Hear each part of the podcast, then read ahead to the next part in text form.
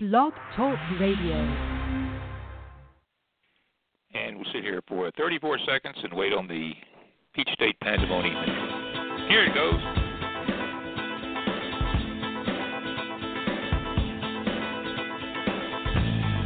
Welcome to Peach State Pandemonium, a production brought to you by the GWH Radio Network, where we take you down memory lane for a look at professional wrestling the way it used to be, with conversations from those who paved the way. And now, the GWH Radio Network presents Peach State Pandemonium. Well, good evening, everyone, and welcome to Peach State Pandemonium. I'm Jay West. We're waiting on Michael Norris to join us. Bobby Simmons is with us. How are you doing, Bobby? I'm good, Jay. How are you tonight, sir? Well, I'm just trying to get the board up here and seeing who's going on. I'm trying to get Jerry on right now. He's called in, but I've hit the button, and it's just going round and round and round and round. So, Jerry, if you're listening. Oh, there we go. I've got Jerry on now. You there, Jerry? Yes, sir. Okay, good to hear from you. Missed you for a couple of weeks there, and I punched you up, and it was just going around in a circle. I guess I don't know if that has anything to do with how things have been going with you down there at the beach or not. How things have been down there the last couple of weeks? It's been hot. It's been hot. It'll be hotter tomorrow. That's the weather forecast, ladies and gentlemen. 101 tomorrow. You're kidding. Oh, you're kidding. Yeah, that's not counting the heat index, so. Wow, that's unbelievable. Well, it's been in the 90s here. You know, it's we have a thermometer out on the side of the house that we use to where we keep the dogs in the afternoon when the you know the shade comes in, and it's usually about 81 or 82 out there, and we've got the water and everything else. But in the last couple of days, it's been in the upper 80s. It's been tremendously hot here. Bobby, how was it out there weather-wise on your trip? It stayed in the 80s most every day. It was very pleasant. We had some pretty bad rain on Saturday when we left Atlanta heading north, but other than that, we had great weather the whole week. The thing that you know, and of course, I thought about Jerry the whole time. He talked about those trips he made in Oklahoma and Louisiana.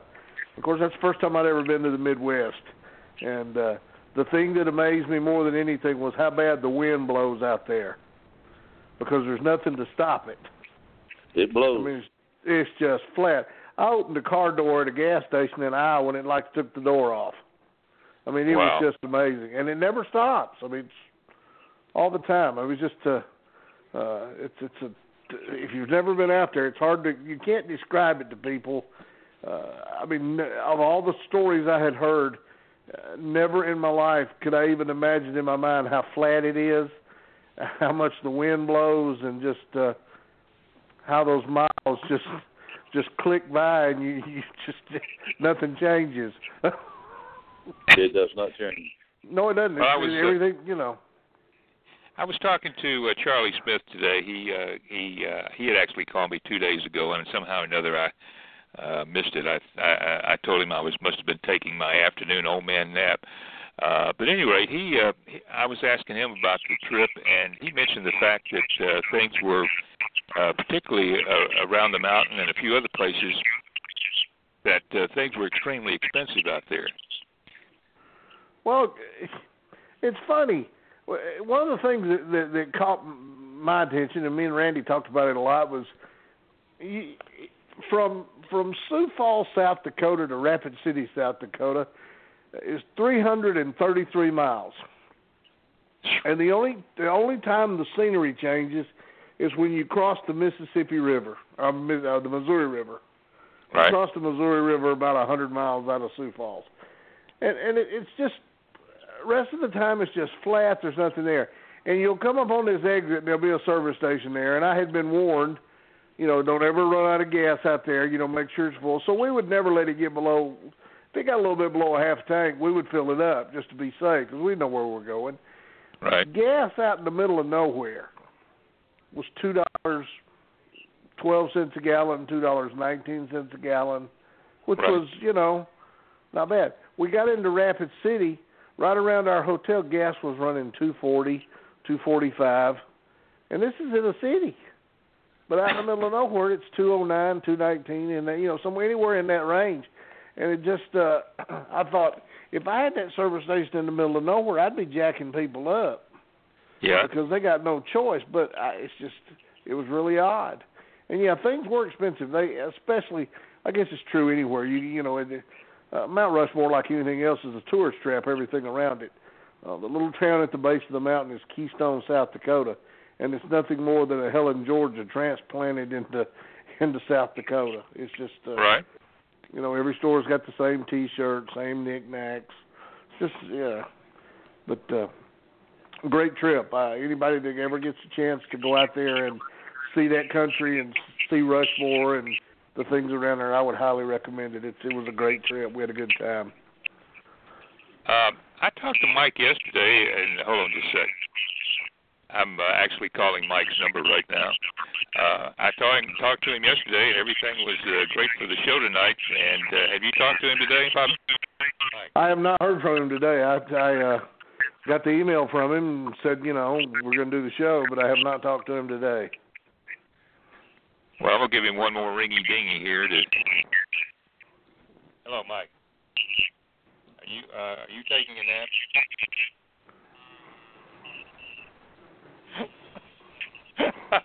All righty. Okay. Mike was taking one of my old man naps, and I mean, I know this show is a show to snooze by, but I'm taking a little bit of offense at that. Hey, Jerry. Hello. Hey, Jerry. It's Bobby. We left Atlanta last Saturday morning at 10:00. And when we got home Friday night, about 9 o'clock Friday night, we had driven 3,900 miles. And I thought to myself, that's 1 week for Jerry in that territory out there. And I thought, this is insane. You didn't miss it much. Oh, God. And it was every week. That's what I'm saying. I just, you know, and again, and I'm not joking, you know, nothing changes. Like in especially Iowa and South Dakota. Nothing changes. I mean, the scenery stays the same the whole trip, and it's just. I thought, God, there has to be some long weeks. Okay, ladies and gentlemen, are you there, the late Michael Norris? I'm here. Okay. Yeah, I caught myself just trying to catch a little shut eye. Yeah. But, went too far. Okay, well, that's all right. We're glad to have you with us. While you're catching a breath there. We talked a lot about Ali last week, but name I want to mention that some of you guys might, some of our listeners might be familiar with, but a fellow named Kevin Ferguson, who is a mixed martial artist, and he worked under the name Kimbo Slice. He died June the 6th. He was 42, died of heart failure. The report on him said there was no drug or specific trauma, but he was one of those guys that was a personality kind of guy. He'd been a bouncer, and, you know, somebody found him, and he was on the first CBS network show for mixed martial arts back in 2008, and he kind of was one of the first guys that I ever watched in modern mixed martial arts. And he was kind of protected, you know, he was journeyman level, but he had that kind of personality to make people kind of want to watch him. And so at any rate, they took him as far as he could with that. Then he had to take some bigger fights, and, of course, they didn't go that well. But sad to hear about the death of Kimbo Slice, mixed martial artist. And then, of course, it was either early this morning or yesterday, we lost Gilberto Melendez, otherwise known as Joe Madrid, Gene Madrid, Pepe Figueroa, and his best-known name, Gypsy Joe, who was primarily known for working for many years in Tennessee, but he worked all over the place. I know he worked out in Calgary quite a bit, worked in West Virginia, worked in the Mobile Territory briefly, just all over the place, but and most recently, I think he actually wrestled in a match here 4 or 5 years ago, and But the reports I'm seeing is saying he's only 82. Now, he's been 82 for at least 20 years.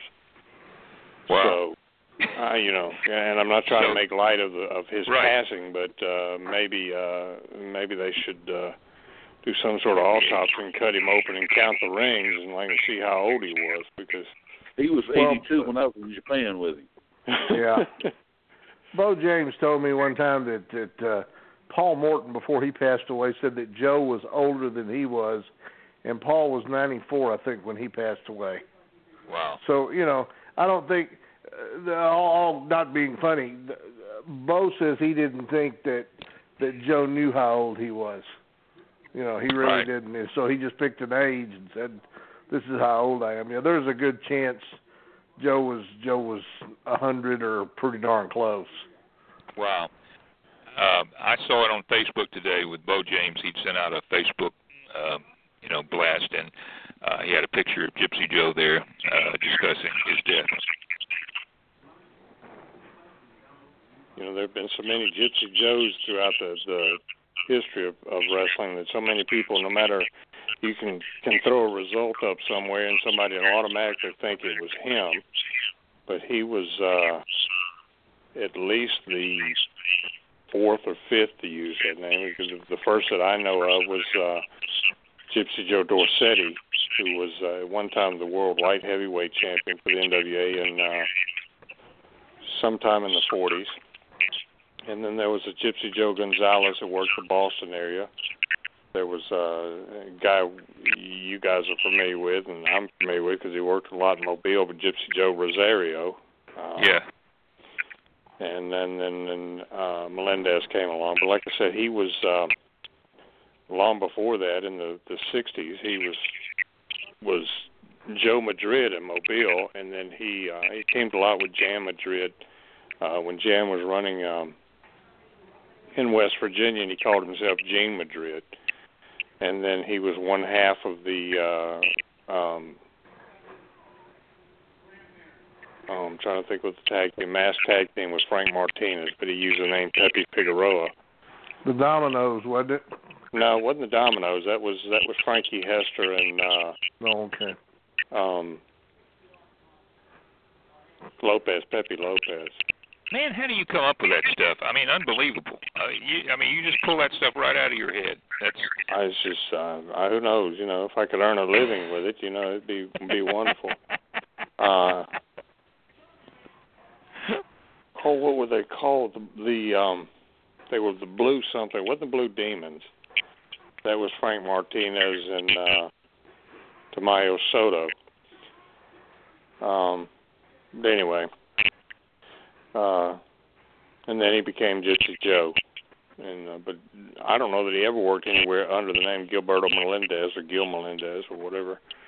And there again, like his age, that's a question, too. They're not even sure that that's what his real name was, but who knows. But what a colorful character he was, and worked a long, long time. Well, I watched him and another guy beat each other with chairs, sitting in their wheelchairs at Scott's reunion last year, or year before, whenever it was. It was rather entertaining, and it was also... you thought about what other business could you have two guys in wheelchairs beating each other with chairs? I mean, it was. Yeah, and you wonder who would book the return match, right? You know, yeah, it's kind of nuts, but.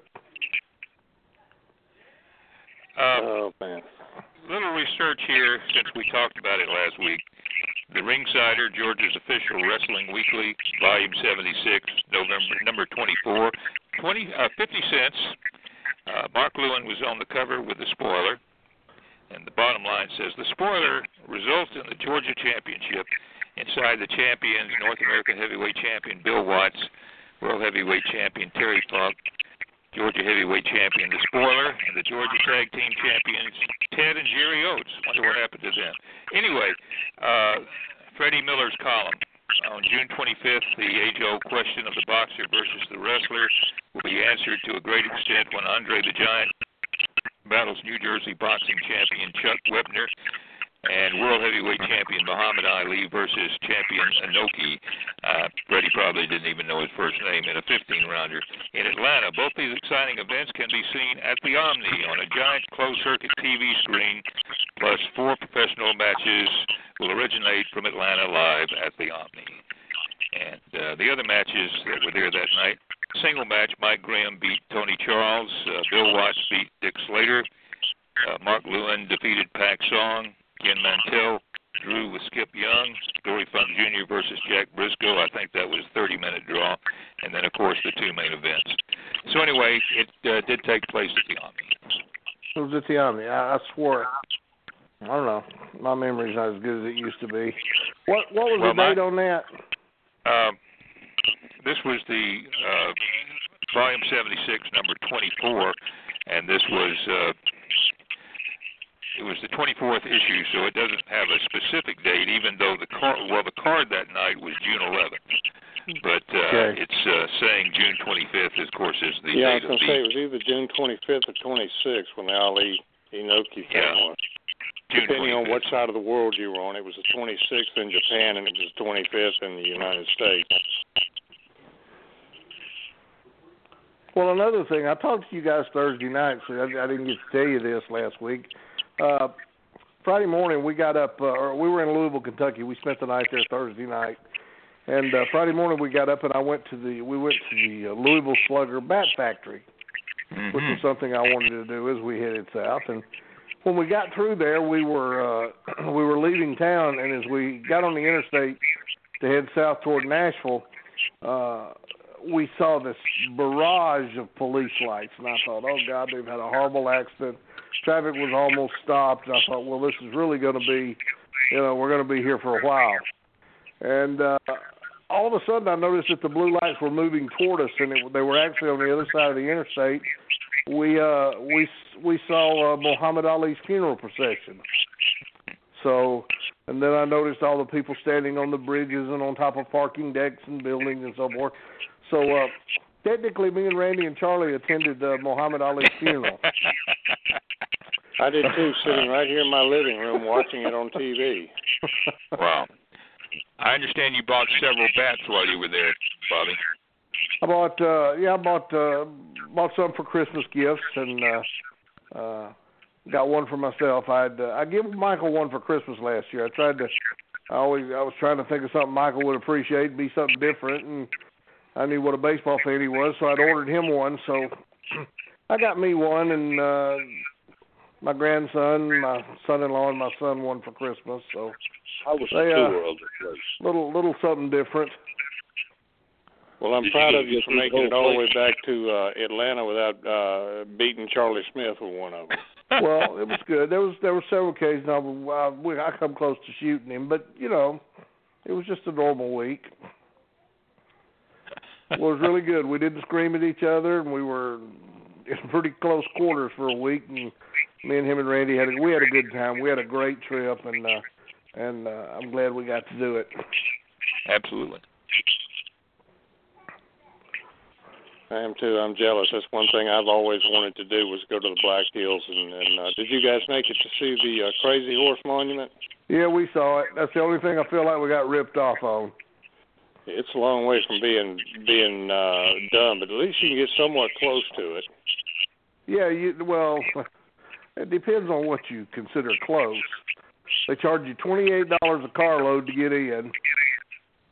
You go down, the Welcome Center consists of about 25 booths set up where everybody's wanting to sell you something. And if you want to go down and get close to the monument, you have to buy a ticket on top of the $28 you've already paid in to get on a hot, sweaty school bus, and they'll take you down there to the front of it where you can take a picture. Wow, so, that's it. It will never be finished. I mean, it's not going to be finished in our lifetime, our children's lifetimes, or probably our grandchildren's lifetimes. If ever. The size and the vision they have for doing this thing, and the only thing there now is his face. So it's and it's not complete, but it gives you some idea that it's and they tell you when you get there, you don't know this till you get there. It is not a national park. It's not funded by the state or the government. It's owned by the Indians, the tribe that's there, whatever they are. And that's why it costs so much to get in. And that was the only thing we felt like we got ripped off on. But well, they should rip people off for how they got ripped off. Yeah, I agree. And they got $28 from us. Well, they're entitled to it, brother. Yeah. Anybody is the same. If I'm not mistaken, that's Oglala Sioux territory.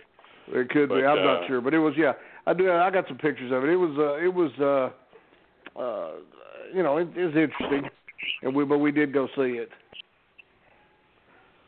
and we went to Deadwood, and we saw that. So that was, you know, we went through Sturgis, or the outskirts of Sturgis, which is a wide spot in the road, I guess, except for 1 week every year when it becomes the most populous city in South Dakota.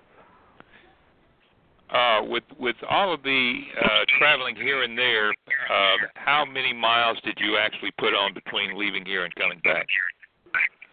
Between the time I picked that van up on Friday and I returned it the following Sunday, we did 3,980 something miles. Wow. Hey, that's just a week in the Oklahoma territory, isn't it? That's what I was telling Jerry. I thought about it the whole week. The biggest day of traveling we had, we left Rapid City, South Dakota on Wednesday morning. Another interesting thing about Rapid City, they call it the City of Presidents. And it's of course, it's the closest major city to Rushmore. But downtown Rapid City on the street corners, they have a full-size statue of every president of the United States. Each corner has a statue. So that was pretty interesting to drive around and see that. But we left there Saturday or Wednesday morning, and we checked into a hotel about 100 miles or a little more south of St. Louis around 2 o'clock in the morning Thursday morning. So we're estimating we did a little over 1,000 miles that day, so that was the longest day of riding we had.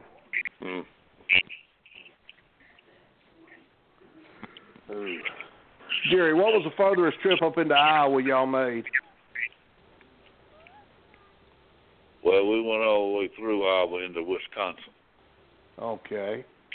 It was Patch Grove, Wisconsin. And when we pulled out of Patch Grove, Wisconsin on a Sunday night, it said Kansas City, 500 miles. Jeez.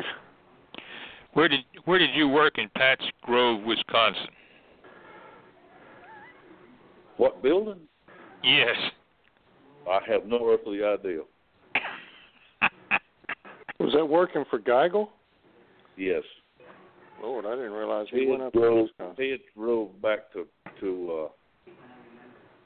made it back to Des Moines, and he said he couldn't drive anymore. I said, well, give me the wheel. He woke up a couple hours later, and he looked over there, and I was doing 100 miles an hour. He said, what are you doing? I said, I'm not letting that sun catch me coming up. It's never caught me coming up yet, and it's not going to catch me now. We got into Kansas City at 6 o'clock in the morning. And then we had to go that Monday night to Wichita. We called out and said we need a driver. You know, that was my longest ride ever from one town to the next. You know, you're talking about running 100 mile an hour. Now, you know, in Atlanta, you see a guy running 100 mile an hour and you think, well, that's insanity. Out there, it is so flat, 100 mile an hour is not too fast. No. The speed limit in South Dakota is 80. Yeah, the speed limit in South Dakota is 80, and we ran 90, 95 at times. I know, because it's, you know, you just can't. Again, Jerry knows, but if you've ever been there, you know. But you can't comprehend how flat this place is. There are no hills. When Randy, we were riding along middle of the night on Monday. We left Kansas City around noon on Monday, and we drove to Rapid City, which was about 700 miles. And Rapid City, it was probably 10 o'clock at night, 10:30. And all of a sudden, Randy goes, what's all them lights? And I'm looking ahead, and I see all these lights. And we've seen nothing for 300 miles. And I said, well, it's got to be Rapid City. So I looked at the GPS that I had sitting on the dash. From the time we first saw those lights until we got to the city limits of Rapid City was 30 miles. So we actually saw it 30 miles before we got to it. That's how flat it is, and that's the God's honest truth. So wow. 100 mile an hour don't, you know, it seems like a lot, but out there, man, you're just cruising along.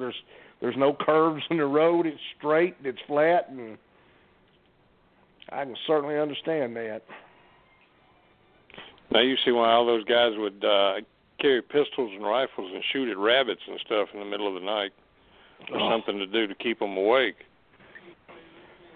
I took a picture of a farmhouse out in the middle of whatever they're growing there, and I told Randy, I said, you know, I've heard about this place my whole life, but I never thought I'd see it. I've actually witnessed the middle of nowhere. These people, I mean, they live there. The thing that I questioned, I said, where do these people go to the grocery store? Right. See any drones come in? I mean, there's no roads. It's you can't see roads. You don't, and there's nothing around. I would imagine it's a major trip. Once or twice a month, and it's not just like going down to 7-Eleven to pick up whatever you need for the night. No. Not at all. Yeah, I would have been fascinated. I would have imagined Bonnie and Clyde running through Iowa, you know, trying to get away from the police on all that flat area. Well, I'll tell you another interesting thing, and then we kept noticing as we went across South Dakota, we kept noticing every, I don't know, maybe 25, 30, 40 miles, you would come up on a sign that would say, interstate closed if flashing. And when you would go by that exit, they would have these huge arms like at a railroad crossing with flashing lights that you would see there. So you knew if they closed it, those would come down. So I asked the lady at the hotel in Rapid City, I said, why? What's the deal? And she said, it's not the amount of snow we get in the winter. She said, it's the fact the wind blows so strong. She said, if we get 1 inch or 2 inches of snow, she said, we have a whiteout.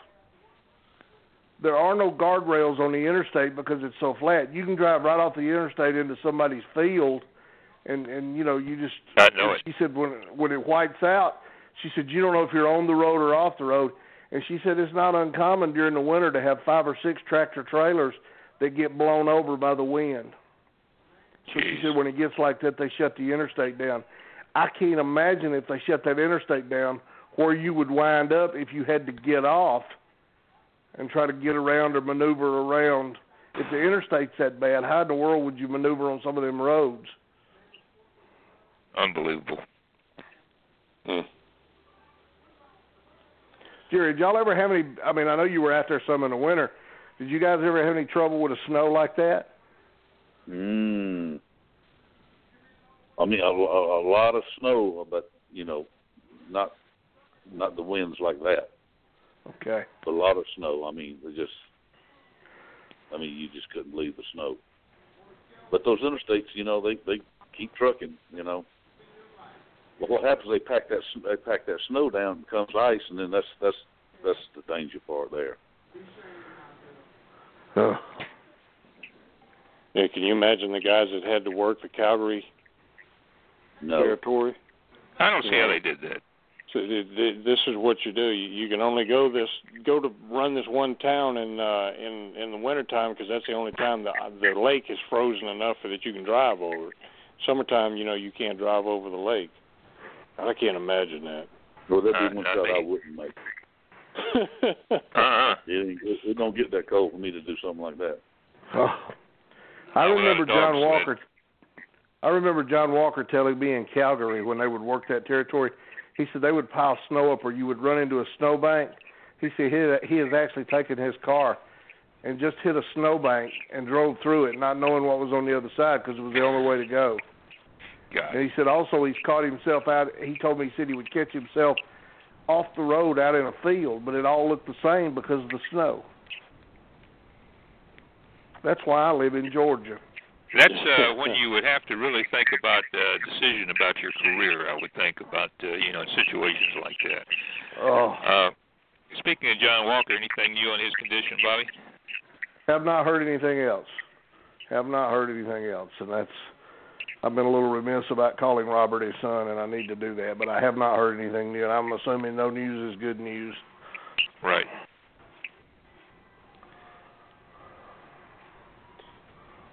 Well, all right. Yeah, that's good. I'm hoping so too, because I know he's had a couple of scares there. This last go round was an aneurysm, wasn't it, Bobby? Yeah, that was the second one. Yeah, that wasn't that what he had when he was in Charlotte? Yeah, well, it was a heart attack, but they found an aneurysm there as well. So, yeah, that was the second one. And speaking of Charlotte, for some of you guys that may know her. Emily Miller passed away last week. I know that name may not mean nothing to a lot of people, but for those of us that ever met her, Emily and her friend Patsy were mainstays around the Charlotte area, working the independent shows, and they sold tickets. They would even back in the day around Charlotte, they would offer rides and carry the guys to different places and do things. They received the Friendship Award at Cauliflower Alley this year, and Emily passed away after a bout with cancer last week. And just wanted to mention her and condolences to the family if anybody happens to be listed. Absolutely. Sorry to hear that. Well, somebody, I can't remember who said it to me, or if I read it somewhere, that she was married to Wahoo at one time. I don't think she was married to Wahoo, but she was with Wahoo a lot. Let's just put it that way.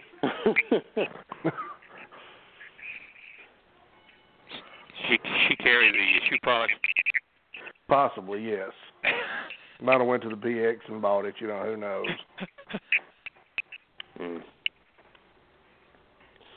Well, since all right, Mike, you waking up to go into our subject matter. We had an abbreviated show last week, and I wanted to hold off on this until Jerry was with us and Bobby was with us a little more.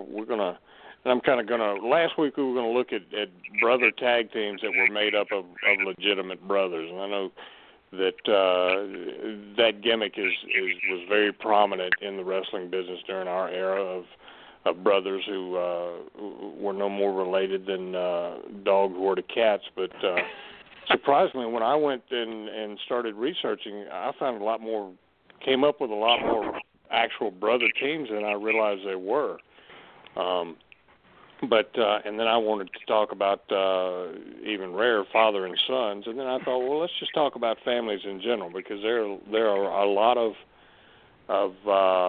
families, especially back in our day. Well, there's a lot of them now, too. There's a lot of third and fourth generation that are in the business today, but very few at the same time. But back in our day and even before that, it was pretty prominent to have fathers and sons and multi-brothers and uncles and everything else. So I just wanted to look at wrestling families in general and those that were kind of dominant and you know, kind of had dynasties going through the business, and this is just a list of the brothers that I thought of, and I'm sure even now with my list I'm leaving some off. But Chris and John Tolos, Doc and Mike Gallagher, whose real names were John and George Gallagher. Doc was John Gallagher, and Mike's name was actually George Gallagher. Ben and Mike Sharp, and they were one of the cases where they started out legitimate brothers, and then they added after they were no longer a team, Mike teamed with an Ed Sharp, who was Ed Barragioli was his real name. And a similar situation with the Miller brothers. They started out as a kayfabe team with Bill and Ed Miller, Ed being Ed Albers, and then Danny came along. And so it was Bill and Danny who were legit brothers. And same situation, Jackie and Donnie Fargo. They were not really related, but then Jackie spent a lot of time teaming with his true brother, Sonny Fargo.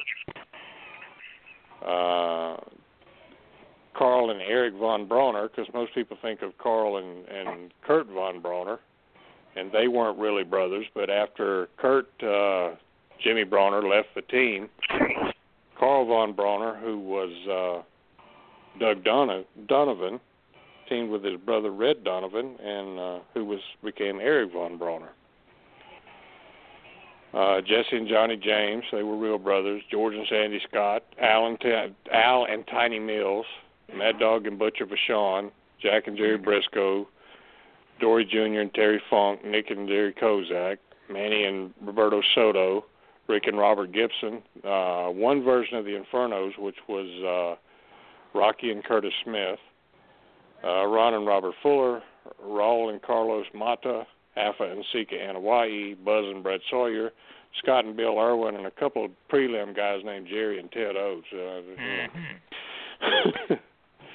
But like I said, I'm sure I'm leaving off probably another half dozen that were legitimate brothers that I didn't list. And, of course, there were some that were multi-brothers, like the Fields brothers. There were three of them. There were various Von Erichs. Right. The Mil Mascaris and his brothers, Dos Caras. Yeah, Dos Caras and El Psicodelico. I didn't even have them. I'd totally forgotten about them. Torres brothers. How about the Batten twins? Were they brothers or was that a gimmick? There were three sets of twins, the McGuire twins, the Kelly twins, the Batten twins. And evidently there were Smith twins in Canada. I don't know what their real names were. They were called Hurricane and Cyclone Smith, and I couldn't find enough information on them to find out if they were really, really related or really twins. So I don't know. Well, my favorite brother tag team was the McGuire twins. Yeah.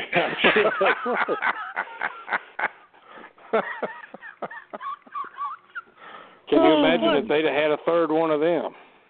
Did Randy Savage and Lanny Poffo ever team together? Yes.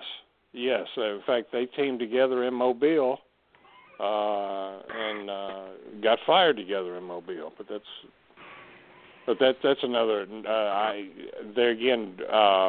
Randy and Angelo never teamed, but Lanny and Angelo did in Detroit, and that's another one of the family things. And of the families, you've got the Duseks, the Zaharias family, the Welch Fields family. The Bergeons out of Canada. There were four. You mentioned of them. The Armstrongs. The Armstrongs are on my list. The Lewins. There were three Lewin brothers and a brother-in-law and Danny McShane. The three Torres brothers. The Cormier family out of New Brunswick, which was Rudy and Terry Kay and the Beast and Leo Burke. Did you ever work at that end of Canada, Jerry, at all? No, I wanted to. I don't know why we didn't go up there. We had such great matches with them in Kansas City, but you know, they could work. They could work. Jerry, did you consider it just part of the business, or did it ever bother you about these pretend brother tag teams that would do their bits and they would talk about their family backgrounds and their poor brother being hurt and all this stuff, or did that bother you? No, that never bothered me. No, that didn't bother me. The only thing that bothered me was the Bavarian brothers, or whatever they were. The Bavarian boys? Yes. Where would you have ever crossed? I didn't realize they were around long enough for you to have crossed paths with them. Huh? No, I just saw matches. Oh, yeah. I've seen tapes of them. That's what I was the worst thing I've ever seen. That was Rudy Miller and Harry Wenzel.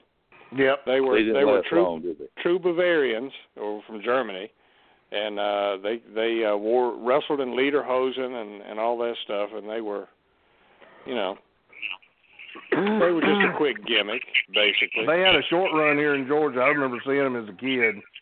When was that, Bobby? That would have been in the 60s. Yeah, mid-60s. They passed through Mobile. They were pretty popular on the I don't know if it was still the Dumont Network, but in the 60s, the wrestling from Chicago, they were still getting national play. Dumont was I got video in the 60s. Of them. Whoever put them on TV ought to be shot. The one match I've got with them is the two of them against Skull Murphy and Brute Bernard. I know, that was a classic. And they just gobbled them. They just guzzled them up, and then they tried to let them interview, and then the guy couldn't speak English well enough to even do an interview. It really went south there. Yeah.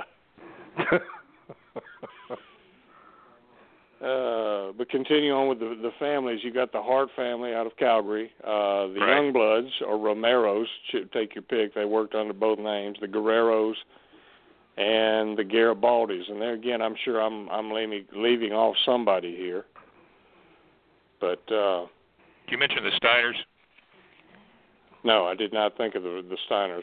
I didn't really get into the more modern era. Because after 1984, I really didn't keep up with the wrestling that much. But there's just names that still pop up. You know, the Steiners, they're wrestling at the independent circuit. You know, they yeah, and I didn't put the Wyndhams on here, and the Mullins. Of course, there was Blackjack, and then Barry, and they teamed a lot, and then. Wyndham's younger son, Kendall Wyndham, came along, and he and Barry teamed. Father and son, you've got, you know, like Leo and Gino Garibaldi, Mike and Eddie Graham, a name that Jerry I know is familiar with, but a lot of people have never heard of, Frank and Jim Marconi. Yeah. Did you mention the Fullers? Yeah, I did mention Ron and Robert, and of course their dad, Buddy. And then Bob Orton Jr. Yes, the Wells brothers. And there was Barry Orton. No, Jackie and who? Jackie, what was Jackie's brother's name? Jackie Wells. Oh, Roy Lee. Roy Lee. Yeah, and of course their dad Lester. Well, out of so many people want to look at the Samoans as being the largest family, and the Anawais have had a lot of people come through the business and that are still in the business, but a lot of people lump people like Peter Mavia and Jimmy Snuka and Coco Samoa and all. They weren't related to the Anawais. I mean, they called themselves related, but they weren't truly related. Of course, Mavia his daughter was married to Rocky Johnson and Dwayne Johnson, The Rock, as their son, but.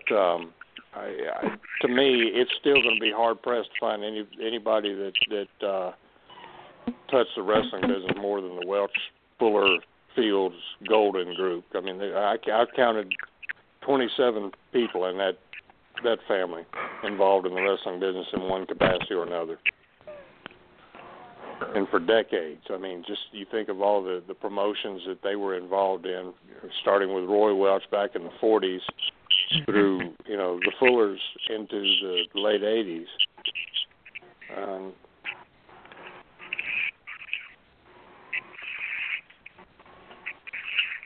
Did you and Jerry, Ted, ever work with any other legitimate brother teams, Jerry? The Cormiers, they were the Mark brothers. Yeah, that's right. Kansas City brothers. That was what, Terry and Bobby Terry K out there, right? Terry and Tommy Martin. Tommy Martin, that's right. They use the name Martin out there, not K. They use K in the Carolinas.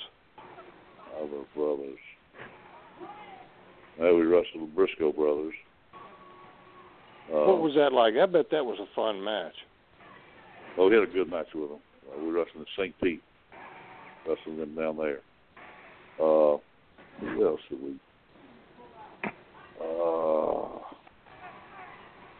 That's a good question. I really don't know. I don't think you would have crossed paths with the Infernos when it was Rocky and Curtis, because they were the Infernos from 60 off and on from 68 or late 68 and through 71, I think, and then Rocky kind of went into semi-retirement. Yeah. No, that's I can't think of anybody else. I really can't. Because I don't think you guys ever were in a territory with the Islanders, were you? Afanseca. No. Because I know they came. What year did they come through Georgia, Bobby? 82? That they had Sonny Keyes in that? Afanseca, Anawahi, the Islanders. They were here working for Ann in 73. That's right. You know, a lot of people think of them as the Samoans, and that is the name that they ended up with, but they started as the Islanders. Right. Yeah, that's what they were using here. And then there was the original Samoans were T.O. Taylor and Reno Tafuli, and then after they split up, T.O.'s son, and that's another father and son team, T.O.'s son Tapu Taylor, they became the Samoans in 74. Because they came through Mobile, and they did a lot of gimmicks after that. They were the Samoans, they were the Manchurians, they were the I don't know how many. They changed nationalities and gimmicks so much.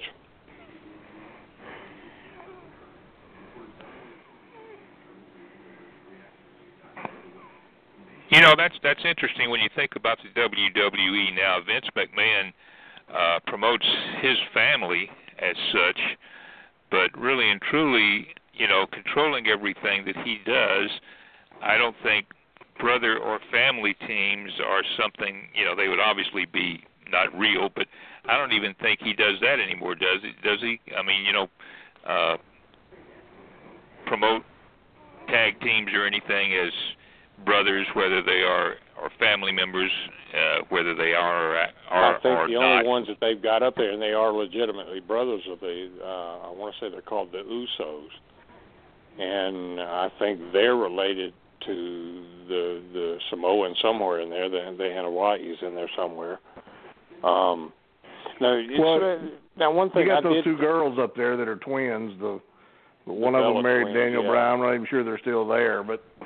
No, I think they both left because, well, one of them was married to Daniel Bryan. The other one is with John Cena, I think. I don't know. But I just finished reading a book that I highly recommend. It's by Tim Hornbaker, who has did a book a few years ago on the formation and the back dealings of the NWA, how it came about, and a lot of things that went on over the course of the National Wrestling Alliance when it was still truly the National Wrestling Alliance. But he put out a book a year or so ago that I just finished reading called Capital Revolution, and it is about how the promotion that is now the WWE came about, going all the way back through McMahon's grandfather, Jess McMahon, how he got involved in wrestling after being involved in boxing and all the different maneuvers of them in and out of the National Wrestling Alliance and all that up through the Northeast. And it doesn't go into the current generation. It pretty much ends with Bob Backlund losing the title to the Iron Sheik and then Hogan getting it, and that's pretty much where it stops. But if you're interested in the ins and outs and the backstabbings, and not really backstabbing, that's not a proper, but the things, the nuts and bolts of how the wrestling business worked from the early part of the 20th century through the end of the 20th century, I highly recommend that book. In fact, I'm going to try and reach out to Tim and see if I can get him to do our shows, not only talk about the two books that he did, he's done so far about wrestling, but he's also got two books out now that I want to get. One's on Shoeless Joe Jackson, the other's on Ty Cobb, and if he does anything like the research that he's put into what he put into his wrestling books, they're going to be phenomenal as well. But I highly recommend either one of or any of Tim Hornbaker's books. He's a gifted writer. How did you procure that book, Mike? I got it from Amazon. Okay. Yeah, and I had his first NWA book several years ago, and of course that was one of the things that I lost when I lost so much in the house fire. But I rebought it, and while I was at it, I went ahead and got the Capital book as well, and another book I just finished reading too. I've been reading a lot lately. I just read Dick the Bruiser's biography, and it's a very good book as well. And a lot of background there, because Bruiser was involved with his own promotion and all that, and he was an interesting guy. Did you ever work for him, Jerry? No. I was around him, but I never worked for him. Anything surprising in the book, Mike, that you really stuck out? Just basically, what was interesting about him is the push he got initially. He never did jobs. He was one of those rare guys that never got into the business doing jobs or working outlaw or anything like that. He pretty much debuted on top, but that was because he was semi well known because of his college football days and his 4 years with the Green Bay Packers. Of course, he never played full-time in college or with the Packers, not like it was built up, during his pro career. But the thing I found the most interesting about that was he and Wilbur Snyder owned that Indianapolis territory, which they bought from Johnny Doyle and Jim Barnett. But they ran it for nearly 20 years, and you couldn't find two more opposite people. But it just clicked with them, working together as promoters. But Bruiser led a very, very interesting life, and was an interesting guy. And that's another book I highly recommend. That you can get that through Scott Peel's Crowbar Press. Scott edited the book, and I'm sorry I don't have the book in front of me to tell you what the author's name is, but I highly recommend it as well.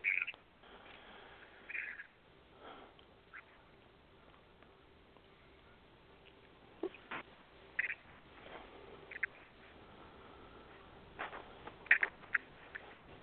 come on, guys. You guys got to have some sort of information on some teams. You guys were in the business a lot more than I was. I'm just saying, the only father-son thing that I don't know if you mentioned or not would have been Vern and Greg Gagne. I don't know what Gagne. I didn't mention Bull and Fred Curry.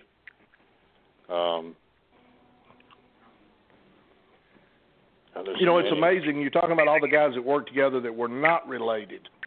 Yes. And some of them didn't look anything alike. I mean, it was like, really?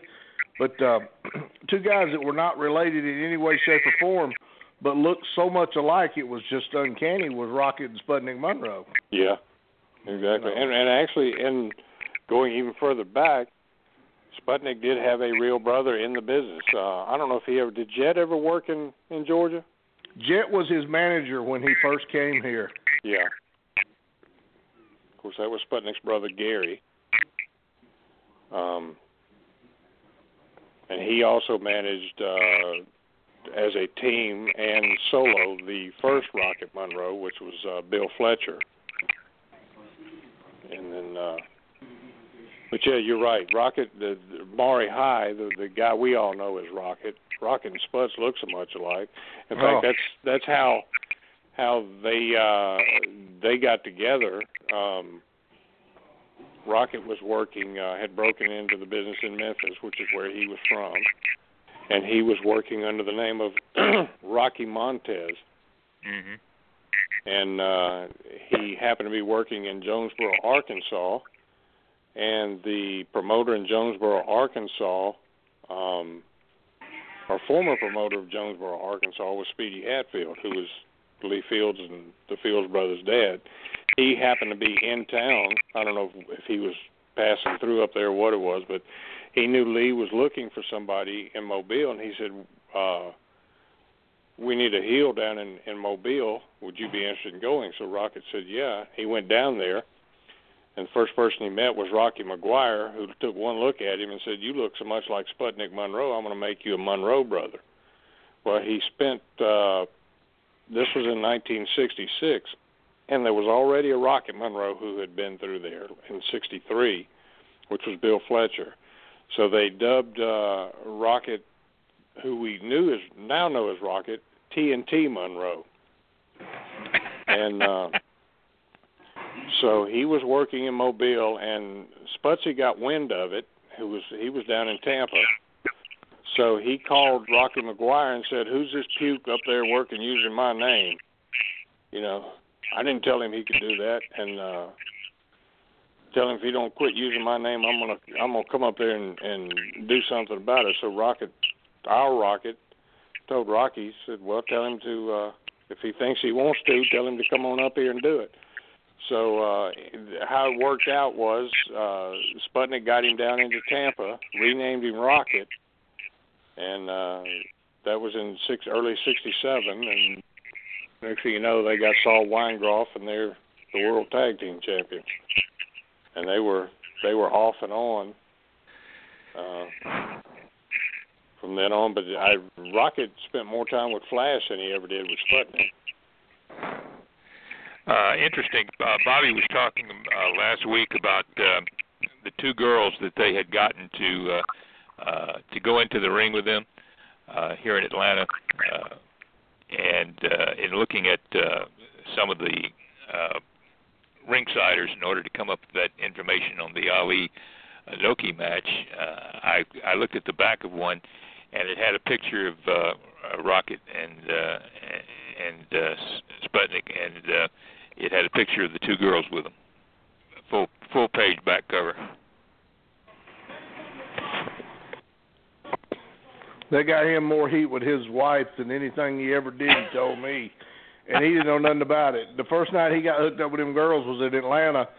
They come out of the dressing room, and they were standing off to the side, and Sputsy motioned for him to come on, and Rocket said, what's this? He said, don't worry about it, kid, let's go. And they went to the ring. He said that was his first introduction to the two girls.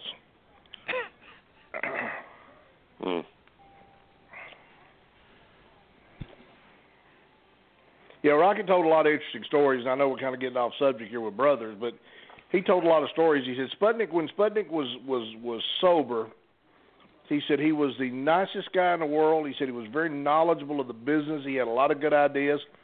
He said, but when he'd get a little bit of that booze in him, he said he was just, you couldn't deal with him. And he said there was many nights he'd stop the car and get out of the car and threaten to kill him, want him to get out where he could beat him up or they'd beat each other up. But he said, of course, Sputsy never would get out of the car. But just... I don't know, very interesting character. I remember as a kid I was scared to death of him, but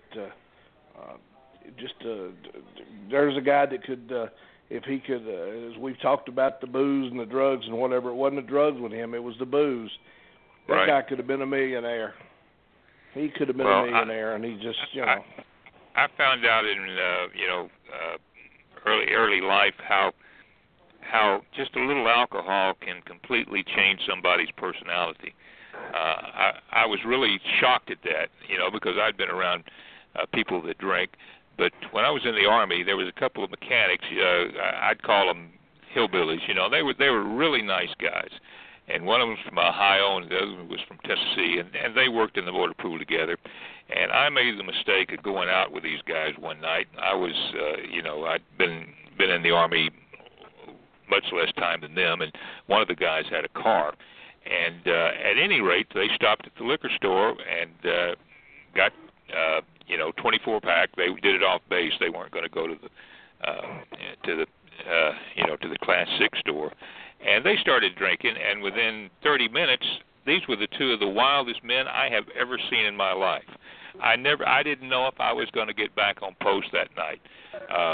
But that was my breakthrough of knowing how alcohol can affect somebody, and just a little bit. And these guys weren't alcoholics because you couldn't go day in and day out doing the work we were doing and drink. So it was, it was a Friday night thing when they could get off post. But don't ever believe somebody when they say, oh, I just want to, one drink here and everything's going to be all right. Because, I mean, some people can drink all day, but other people, one drink and their brain just goes haywire. It just shows you how my brain works. While you were telling that story, I was thinking liquor store, Homer Odell, and that led me to the Hamilton brothers, Joe and Larry Hamilton. Very good. I didn't have them on my list either.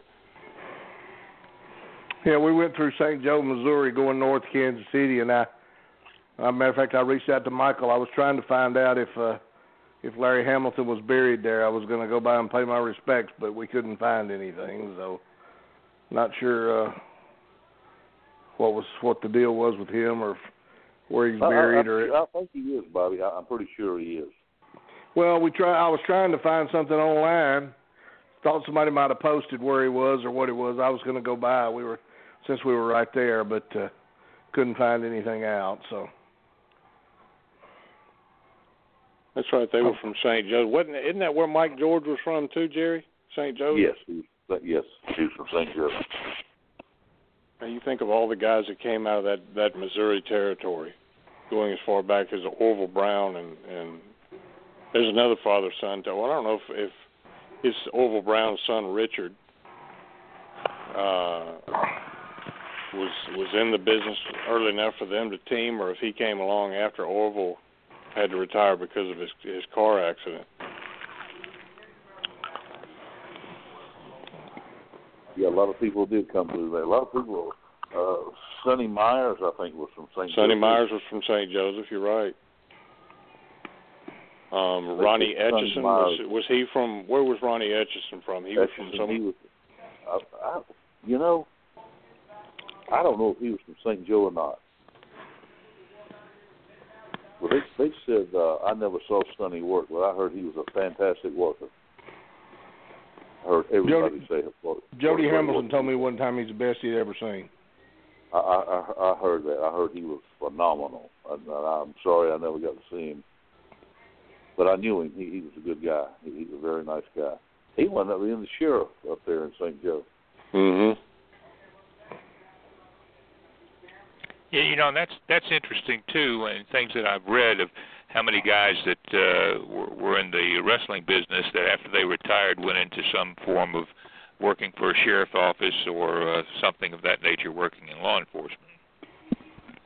Yeah, most of them ended up some sort of jailer. I know Saul Weingroff did. Don Carson did. Don Carson was a deputy sheriff in Cleveland, Tennessee, which is where he was from originally.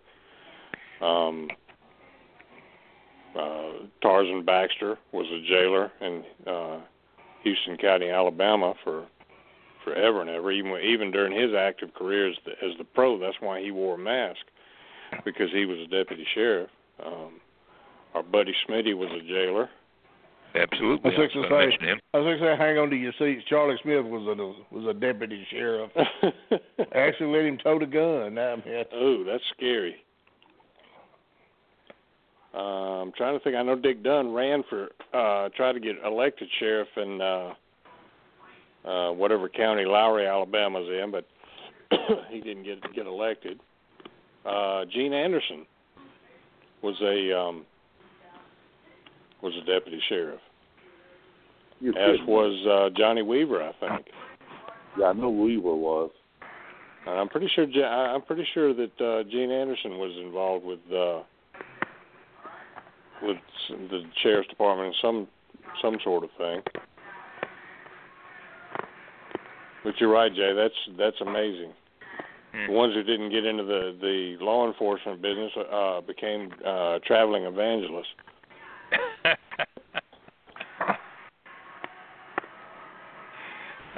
He wasn't much difference in the business.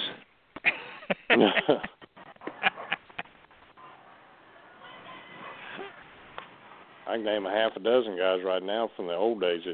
Buddy Hanna, John Paul Hennig, Gorgeous George Grant. Yep. Who else was it? One of the Nature Boys. One of Pfeffer's knockoffs. I can't think of what his name is now. but he became an evangelist. A guy by the name of Bud Clardy, who was a referee in Mobile for 100 years, starting in the 50s, he became a tent preacher. Just go from one work to another, I guess. Right. Just, you know, maybe go to the carnival in between there, you know, maybe. Well, it amazed me when I went to work for the circus, how many working for the Cole Brothers Circus that were from the wrestling business. And Ronnie West had them lined up, wanting the circus to hire them. I bet he got 3 phone calls a week from guys from the business or used to be in the business that wanted a job with the circus.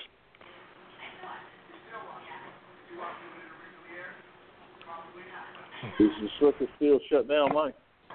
Well, Mr. Pugh, who was the owner of the circus, has leased it to another company that owns 4 or 5 other circuses. And they were supposed to go back. They were supposed to hit open on the 22nd in Valdosta. But now their new website doesn't have any dates on it at all, so I don't know what's going on with them. They had dates up through the end of June, all up.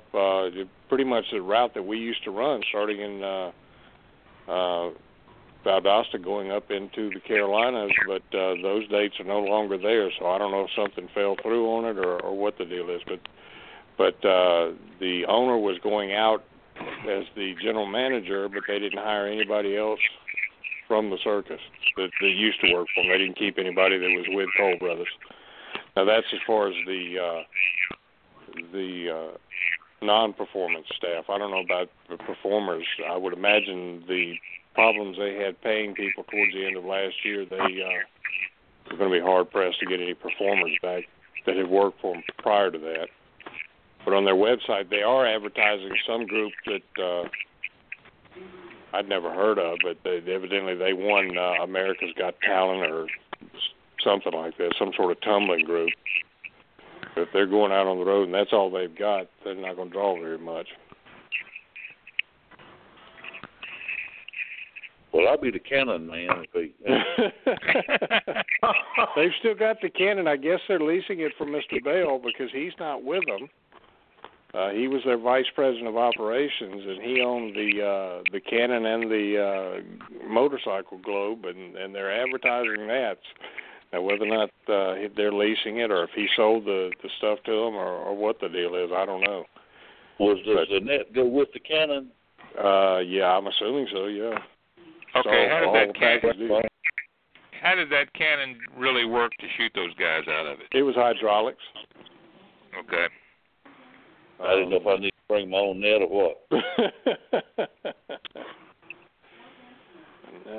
I told you what they're going to. You're going to get transferred to Disney World, and you're going to be on alligator patrol down there. Jeez, can you imagine? Oh, gee whiz, my gosh, that's terrible. You know, that's just not one place because you know. I'm sure you guys have all been to Disney World. When you go to Disney World, you see stuff that you don't even think's real. You know, yep. You just think it's just part of the act and everything, but it's hard to tell. Well, that's like the mother that let the little baby get away with the gorilla. Yeah. You know, they bring the gorilla out of the wild and give him a home, and the little fella falls in his house and they kill the gorilla. Yeah. You know, and there's a lot of talk about that. And, you know, there may be a video that I haven't seen, but all the video that I saw showed the gorilla trying to get the little boy out of the water. And to me, that would be the same thing that the gorilla would have done with one of their children, you know. I saw no overt act of that gorilla trying to kill that child. Well, you know, but to Jerry's point, it's still a wild animal. I look at it as a parent. You're at a zoo. Right. You're at a zoo. And you're going to let your kid, I'm sorry. Of course, I was raised different than most people. My mother wouldn't let me falling over in there with an ape for nothing. I guess he was too busy taking selfies and, you know, texting somebody. Next thing sure. You know, he's not coming with a hey. Yeah, our mothers would have jumped in, drug us out, made sure we was all right, and then beat the crap out of us. Yeah. You know, it's, yeah, they would have done it. Now, my mother would have taken a poke at that gorilla before she left. But honestly, you know, it was the parents' fault. No, bottom line. Of course it was, Jay. Of course it was. I mean, come on. Well, the thing about it is a tragic thing that the child lost his life in Disney, but they have signs posted there for a reason, you know. And what I understand is the father and the son, the child, were wading in the water. I don't know if it was a case where the little boy got away and was in the water and the father went in there after him. Or he was up to his knees, wading. I called my daughter yesterday. My daughter is, Lisa's 36 years old. Well, she's 38 this year. And her family are members of the vacation club. They pay each month through the years. And then once it's March, April, whenever it is, they have an 8-day or 7-day vacation down there that's totally paid for. And they stay at different the Disney rotates so that they stay at a different venue there on the property every year. They have tickets to the park. I mean, it's a vacation club, and they love it. It's something they really enjoy, and they go every year. I called her yesterday or the day before because I knew she was probably very down, and she told me, she said, Dad, she said, yeah, I'm upset, and she said, I hate it for the, you know, I don't understand the grief that these parents must be going through. She said, but, Dad, there are signs every 20 feet. Yep. No swimming. Stay out of the water. You know, and she said she don't understand how the kid got in there to begin with, you know. And I understand as a 2-year-old, sometimes they kind of get away from you, but you got to notice your kid's in a place he ain't supposed to be. And that does not discount the grief, and I can't imagine what they're going through. Don't want to know what they're going through. Yeah, sure. The thing about it is, isn't that place inside the whole complex? Yeah. Oh, yeah. Why do they have alligators in there? It's a huge man-made lagoon, but it's fed off of a waterway that's into an open. I don't know if it's the ocean or anything, but it's open to, you know, water where alligators are. Well, I understand that. Well, it looks like to me they would patrol that thing to make sure there's no alligators in there. I mean, I just don't get that. In a theme park, you got live alligators running around. I have a problem with that too. Well, that's Florida. You can't go 15 feet in Florida without you. If it rains hard enough, there's a puddle. There's bound to be an alligator in it sooner or later. I understand that, but I you know, and another problem there is, as was mentioned earlier in this conversation, there's so many animatrons, or, you know, not real animals, that you're liable to, and they make them look so real now that you're liable to think it's just part of the act, you know. Well, absolutely. I'm sure at some point there was a Peter Pan ride or something that had an alligator as part of the ride, you know, part of the show. Because that's part of the Peter Pan story. Right. But, I don't know. It's a shame. It's the most, you can't even believe it. You not this, I mean, I don't know. Well, I hate it. I can't imagine. I cannot imagine what those parents are going through. No, sir. You know. Well, you know, they're probably going through enough of blaming themselves for it happening as well. You know, as long as. And I know this is just, and I can't help but feel this way. They're going to wind up suing Disney. You know that. Sure. Oh, yeah. And Disney's going to settle out of court because they don't want the publicity. They want this to go away. So they will settle it for who knows what. And I know money can't replace. I mean, but it's just, I don't know. I go right back to, if the kid wasn't in the water, it wouldn't have happened. Right. That's why those signs are up every 5 feet, you know, because they're trying to protect themselves. Well, they'll leave there with some money. Oh yeah. Oh yeah. Oh yeah. They don't want. They don't. They're not going to let that go to court. They may not have a leg to stand on if they did. No. I don't know. But, gentlemen, I'm going to let y'all have it. I got an early morning in the morning. All right, Jerry. Jerry, certainly good to hear from you this week. Yes, sir. Y'all be good here. All right, Jerry. All right. Be careful, man. Good night, Jerry. I'm glad you got back safe, Bobby. Thanks, man. Y'all be good. Bye-bye. Good night. Bye. Yeah, my you're talking about wild animal. My excursion into the Wild West is the year I went out and went to Moose, Wyoming.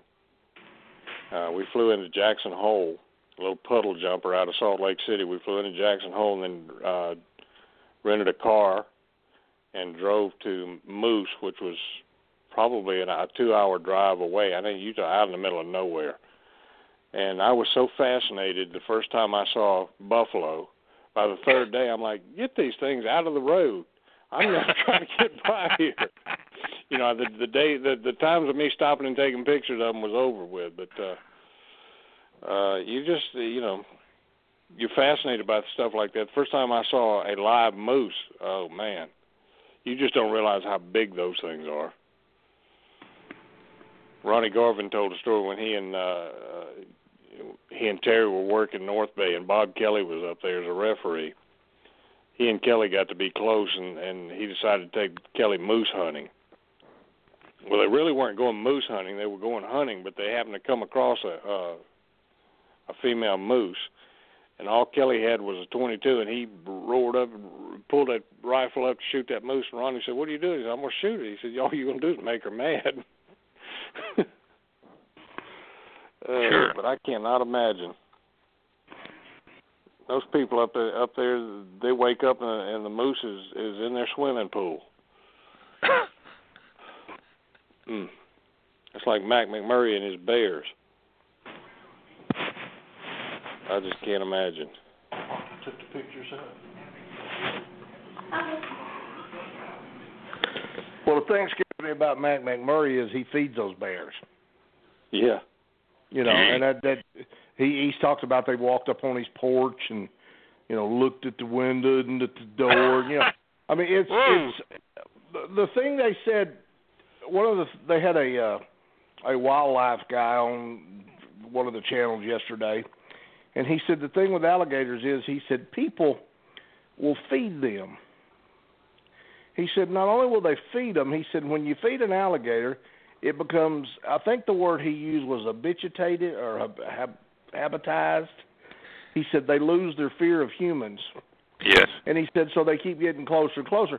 And he said then you got these idiots that want to wade out in the water and take a selfie, you know. And he said the thing about this thing is, you know, people forget for 40 yards an alligator is as fast as a racehorse. Mm-hmm. Yep. So he said so for 120 feet this thing can outrun you. I mean, it's just, I don't know. I mean, the whole thing's crazy to me. I'm really, again, I don't understand their grief, but I just, man, I think the world's going crazy. Oh, yeah. Yep. When a soldier is told to not wear your uniform when you're not on duty because there's more danger in wearing the uniform than not. That tells you where we are today. Yes, sir. Yes, sir, exactly. That's a new one on me. I hadn't heard that. Where did that happen? Oh, yes. You know, that's why most of your posts stop putting decals on the vehicles, because they could be spotted as a military vehicle both by the soldier and by their families. And, you know, there's new ways now with ID cards that are in the system. But you look at most of the vehicles that used to have the, you know, at Fort Mack and Fort Gillum and in other places that had the the stickers that were on. My parents on, did, on top of the window. My father being retired military, they had where they could get on the Coast Guard base. They had them on the front bumper of the car. Now it's just the ID cards, and they stop them. And now there's still some that still have them, but it's no longer standard. And it's because of the fear of someone knowing that you're pro-military or a military family, not only to cause harm to you, but also to kidnap you. And that's a very big terrorist threat right now in the United States. But soldiers are told, you know, they're proud of their uniforms, particularly the guys that I work with in the State Defense Force, which is part of the Georgia DOD. If you're not doing something official, don't wear a uniform because it's too much of a chance of the terrorist taking it out on you.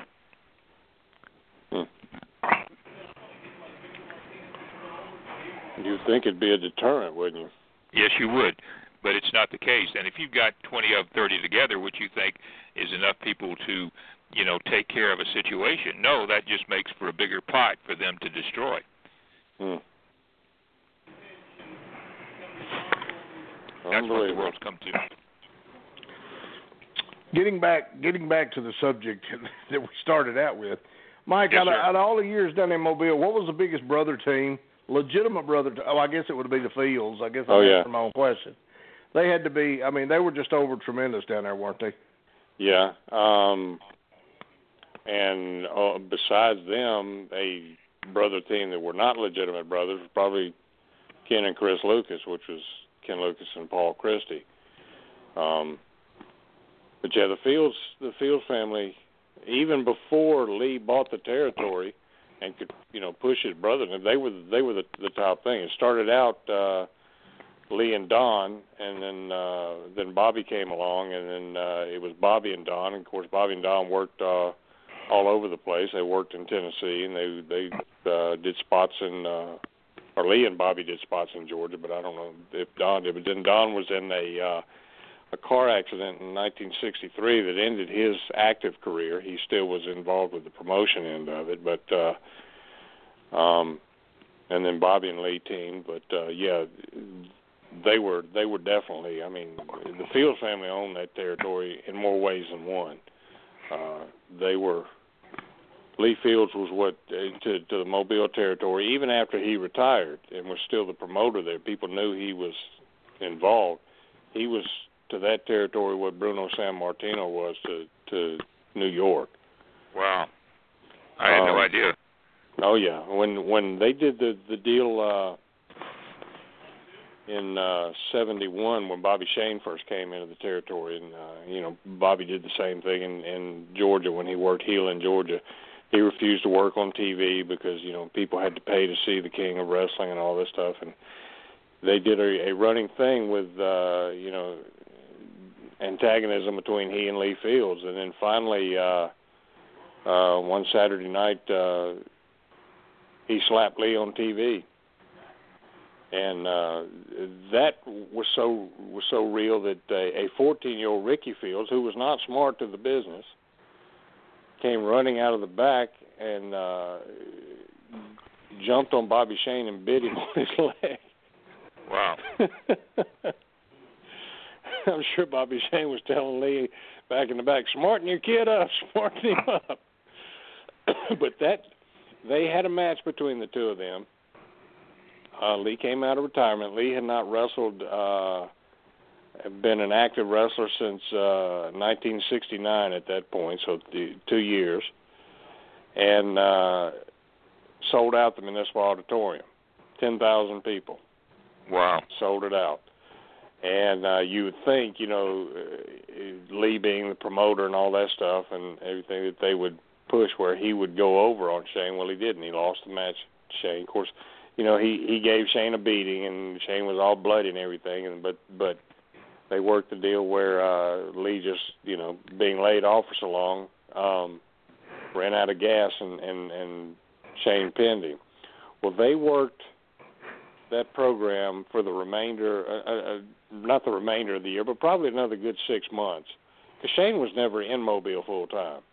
He was in Tampa full-time, and he would come up and work, you know, he'd work a handful of matches, be gone, you know, 2 or 3 weeks, come back. But they had two or three rematches between the two of them, and, you know, or they'd send somebody up, some sort of bounty hunter up that Shane had supposedly sent up and said Lee had to beat him and all this stuff. So anyway, they worked it out for, you know, a good 4 or 5 months before Lee finally got his match against Shane again and beat him clean. And then that was the last of Lee working until 1977. They tried to do something similar to that, which with Lee coming out of retirement for a series of matches against Billy Spears. And how by that time, how old would he have been at that point, Mike? Let's see. Lee started in 1949, and he was probably 22, 23. So you're looking at nearly 30 years later. So he was probably 50, 51 by the time he did the thing with Spears. Now, when he did the deal with Shane, he was probably in his mid-40s. But and between the two, he had not worked.